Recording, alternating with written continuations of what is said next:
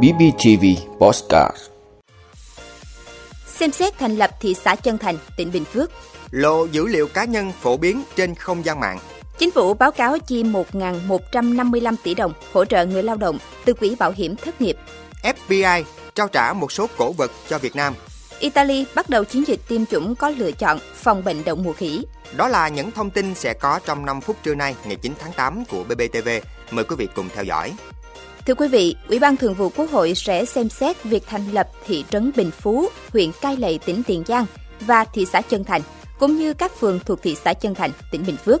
Đây là một trong những nội dung phiên họp thứ 14 của Ủy ban Thường vụ Quốc hội khai mạc chiều nay ngày 9 tháng 8.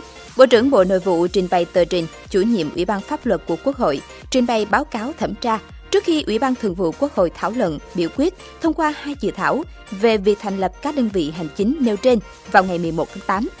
Theo dự kiến chương trình, Ủy ban Thường vụ Quốc hội cũng sẽ xem xét quyết định việc bổ sung dự án luật quản lý sử dụng vốn nhà nước đầu tư vào sản xuất kinh doanh tại doanh nghiệp, sửa đổi và chương trình xây dựng luật pháp lệnh năm 2023. Thưa quý vị, báo cáo gửi các đại biểu Quốc hội chuẩn bị cho phiên chất vấn tại kỳ họp thứ 14 Ủy ban Thường vụ Quốc hội. Bộ trưởng Bộ Công an Tô Lâm cho biết tình trạng lộ dữ liệu cá nhân diễn ra phổ biến trên không gian mạng. Bên cạnh đó, tình trạng mua bán dữ liệu cá nhân hiện đang diễn ra phổ biến công khai với dữ liệu thô và dữ liệu cá nhân đã qua xử lý. Xuất hiện một số công ty được thành lập mới, đầu tư xây dựng vận hành các hệ thống kỹ thuật chuyên thu thập trái phép dữ liệu cá nhân để kinh doanh thu lợi nhuận, xây dựng các phần mềm chuyên thu thập thông tin cá nhân. Trong 2 năm 2019-2020, Bộ đã phát hiện hàng trăm cá nhân tổ chức liên quan bán dữ liệu cá nhân. Một số đường dây chiếm đoạt mua bán dữ liệu quy mô lớn tại Việt Nam đã bị phát hiện, đấu tranh, xử lý. Số lượng dữ liệu cá nhân bị thu thập mua bán trái phép phát hiện được lên tới gần 1.300 GB.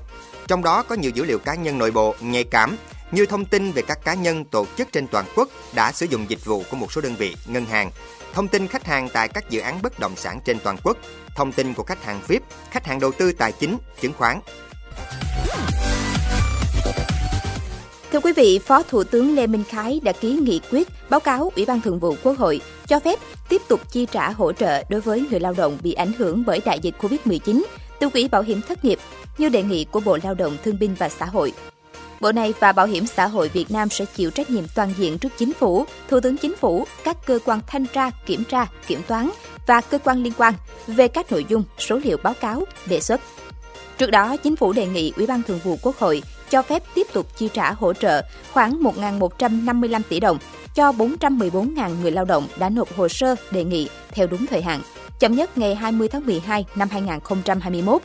Nguyên nhân là hồ sơ nộp vào hạn chót, quá trình đóng bảo hiểm thất nghiệp của nhiều người phức tạp, xác minh thêm nhân thân người nộp. Nghị quyết có hiệu lực từ ngày 8 tháng 8. Thưa quý vị, Cục Điều tra Liên bang Mỹ FBI mới đây đã trao trả cho Đại sứ quán Việt Nam tại Mỹ số hiện vật cổ vật được xác định có nguồn gốc Việt Nam, được FBI phát hiện trong việc thu giữ tài sản văn hóa lớn nhất lịch sử của tổ chức này. Theo đó, ngày 5 tháng 8, tại trụ sở Đại sứ quán Việt Nam tại Mỹ, Đại sứ Nguyễn Quốc Dũng đã chủ trì lễ tiếp nhận một số hiện vật cổ vật văn hóa từ Cục Điều tra Liên bang Mỹ FBI. Tham dự buổi lễ có đại diện Bộ Ngoại giao và Bộ An ninh Nội địa Mỹ, cùng các cơ quan truyền thông thường trú của Việt Nam tại thủ đô Washington DC, Mỹ. Tại buổi lễ, đại diện FBI cho biết, trong vụ thu giữ tài sản văn hóa lớn nhất trong lịch sử của FBI, đội điều tra phòng chống tội phạm văn hóa nghệ thuật của FBI năm 2013-2014 đã phát hiện và thu giữ một bộ sưu tập lớn với hơn 7.000 hiện vật cổ vật văn hóa bị một công dân Mỹ lưu giữ trái phép.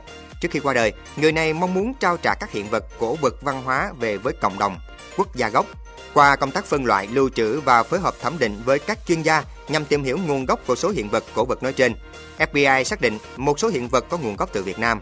Các hiện vật bao gồm một chiếc bình, nồi, một bộ dụng cụ gồm 8 mảnh đồng và một rìu đá, chưa rõ chính xác niên đại. Được sự ủy quyền của các cơ quan chức năng trong nước, Đại sứ quán sẽ tiếp nhận số hiện vật này và sẽ sớm chuyển về nước, bàn giao cho Bộ Văn hóa Thể thao và Du lịch và Bảo tàng Lịch sử Quốc gia Việt Nam phục vụ công tác giám định, nghiên cứu và trưng bày. Thưa quý vị, Italy đã bắt đầu chiến dịch tiêm chủng phòng bệnh đậu mùa khỉ khi số ca mắc căn bệnh này gia tăng vào thời điểm các cơ quan y tế đang báo cáo tình trạng thiếu vaccine trên toàn thế giới. Theo Bộ Y tế Italy, nước này đã có 545 ca mắc bệnh đậu mùa khỉ và chiến dịch tiêm chủng được bắt đầu chậm hơn một tháng so với các quốc gia khác có số ca mắc cao hơn, bao gồm Mỹ, Anh và Tây Ban Nha.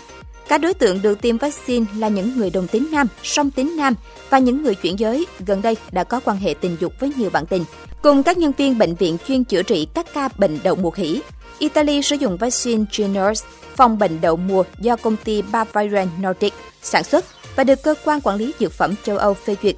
Bệnh viện Spallanzani ở Rome cho biết sẽ tiêm những liều vaccine đầu tiên cho 200 người bắt đầu từ ngày 8 tháng 8 và có 600 người đã đạt lịch. Sau đó, công tác tiêm vaccine phòng bệnh đậu mùa khỉ sẽ được bắt đầu ngày 11 tháng 8 tại thành phố Milan. Italy hiện không có kế hoạch tiêm chủng tại trà vaccine phòng bệnh đậu mùa khỉ. Vùng Lazio có thủ đô Rome nhận được 1.200 liều vaccine, trong khi vùng Lombardy nhận được 2.000 liều. Emilia Romagna nhận được 600 liều và Veneto nhận được 400 liều. Thế giới đang thiếu vaccine và thuốc điều trị bệnh đậu mùa khỉ. Căn bệnh lây lan chủ yếu bởi các tiếp xúc gần, gây ra các vết loét và các triệu chứng giống như cúm, nhưng hiếm khi gây tử vong.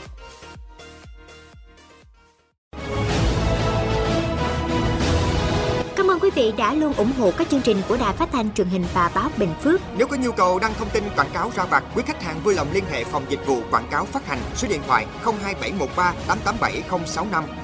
BBTV, vì bạn, mỗi ngày.